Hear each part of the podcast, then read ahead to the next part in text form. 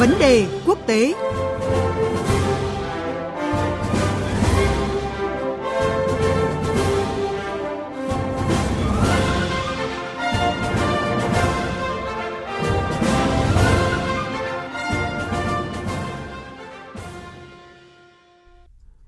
Thưa quý vị và các bạn, hôm nay tại thành phố Melbourne, Australia khai mạc hội nghị ngoại trưởng nhóm bộ tứ với sự tham dự của ngoại trưởng các nước Mỹ, Australia, Nhật Bản và Ấn Độ. Đây là cuộc họp trực tiếp đầu tiên trong năm nay và cũng là lần đầu tiên ngoại trưởng các nước trong nhóm bộ tứ gặp mặt trực tiếp kể từ tháng 10 năm 2020. Cuộc gặp trực tiếp của Ngoại trưởng bốn nước lần này thể hiện cam kết lâu dài của Bộ Tứ trong việc thúc đẩy khu vực Ấn Độ Dương-Thái Bình Dương tự do và rộng mở.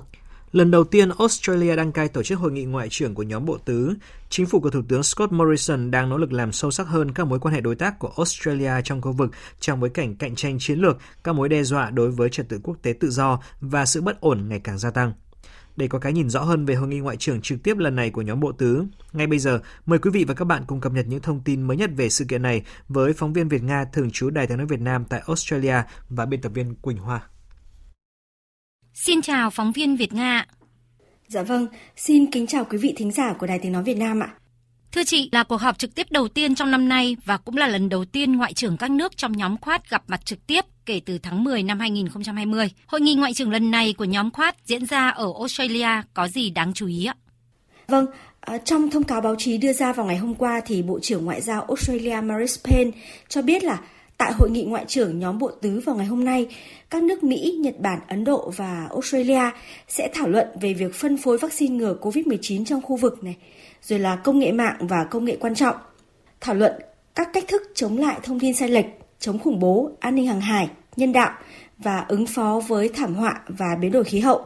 Đồng thời thì Bộ Tứ cũng sẽ tiếp tục ủng hộ vai trò trung tâm của ASEAN đối với sự ổn định và thịnh vượng của khu vực bao gồm cả việc hỗ trợ triển khai thực tế tầm nhìn của ASEAN về Ấn Độ Dương-Thái Bình Dương.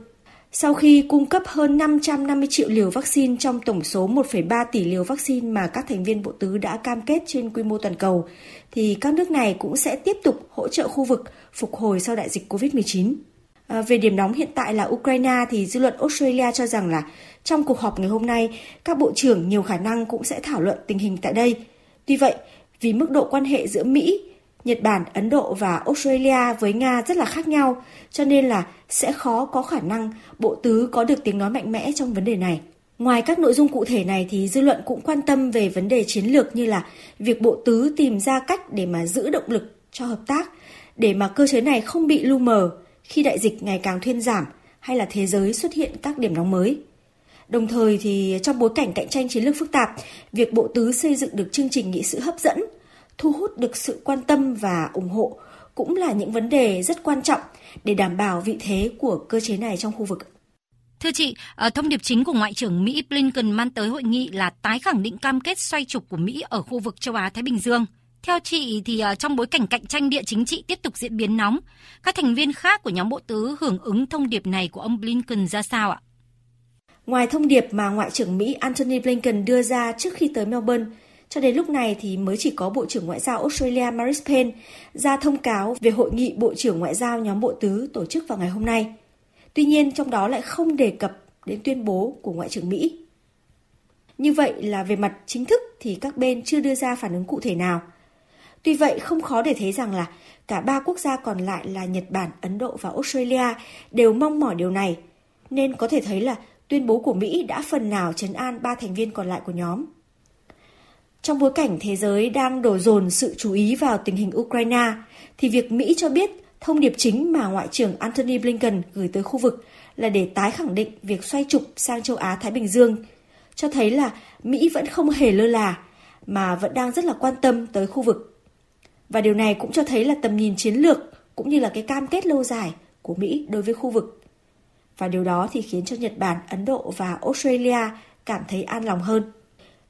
Thế nhưng ngoài tuyên bố của Mỹ thì ba quốc gia còn lại của Bộ Tứ vẫn rất thận trọng và chờ Mỹ sẽ thể hiện điều này như thế nào tại cuộc họp ngày hôm nay. Nhật Bản, Ấn Độ và Australia có lẽ đang chờ Mỹ có những hành động tương ứng với tuyên bố mà họ đưa ra trước đó. Đối với Australia thì chính phủ của Thủ tướng Scott Morrison đã thúc đẩy rất là nhiều sáng kiến nhằm làm sâu sắc hơn các mối quan hệ đối tác của Australia trong khu vực. Vậy thưa chị Việt Nga, chị đánh giá thế nào về vai trò của Australia trong cơ chế hợp tác Quad này ạ?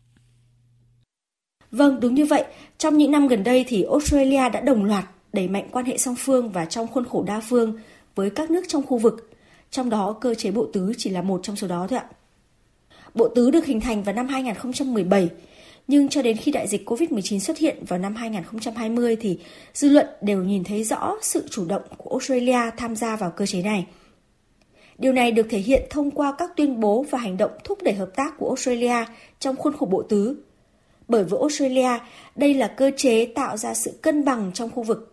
điều mà Australia đang rất cần để qua đó có thể gia tăng tiếng nói và vị thế của mình và giảm bớt sự chèn ép cũng như là ảnh hưởng ngày càng tăng của Trung Quốc ở Nam Thái Bình Dương, khu vực vốn rất là gần gũi và thân thiết với Australia trong hàng chục năm qua. Đáng chú ý thì Australia còn thông qua việc nhanh chóng cải thiện quan hệ với Ấn Độ lên đối tác chiến lược toàn diện vào tháng 6 năm 2020 để củng cố nền tảng, tạo cơ sở cho hợp tác trong khuôn khổ bộ tứ được tin cậy và bền chặt hơn. Ấn Độ là quốc gia mà Australia không có quan hệ chặt chẽ như với đồng minh Mỹ hay là với đối tác tin cậy Nhật Bản.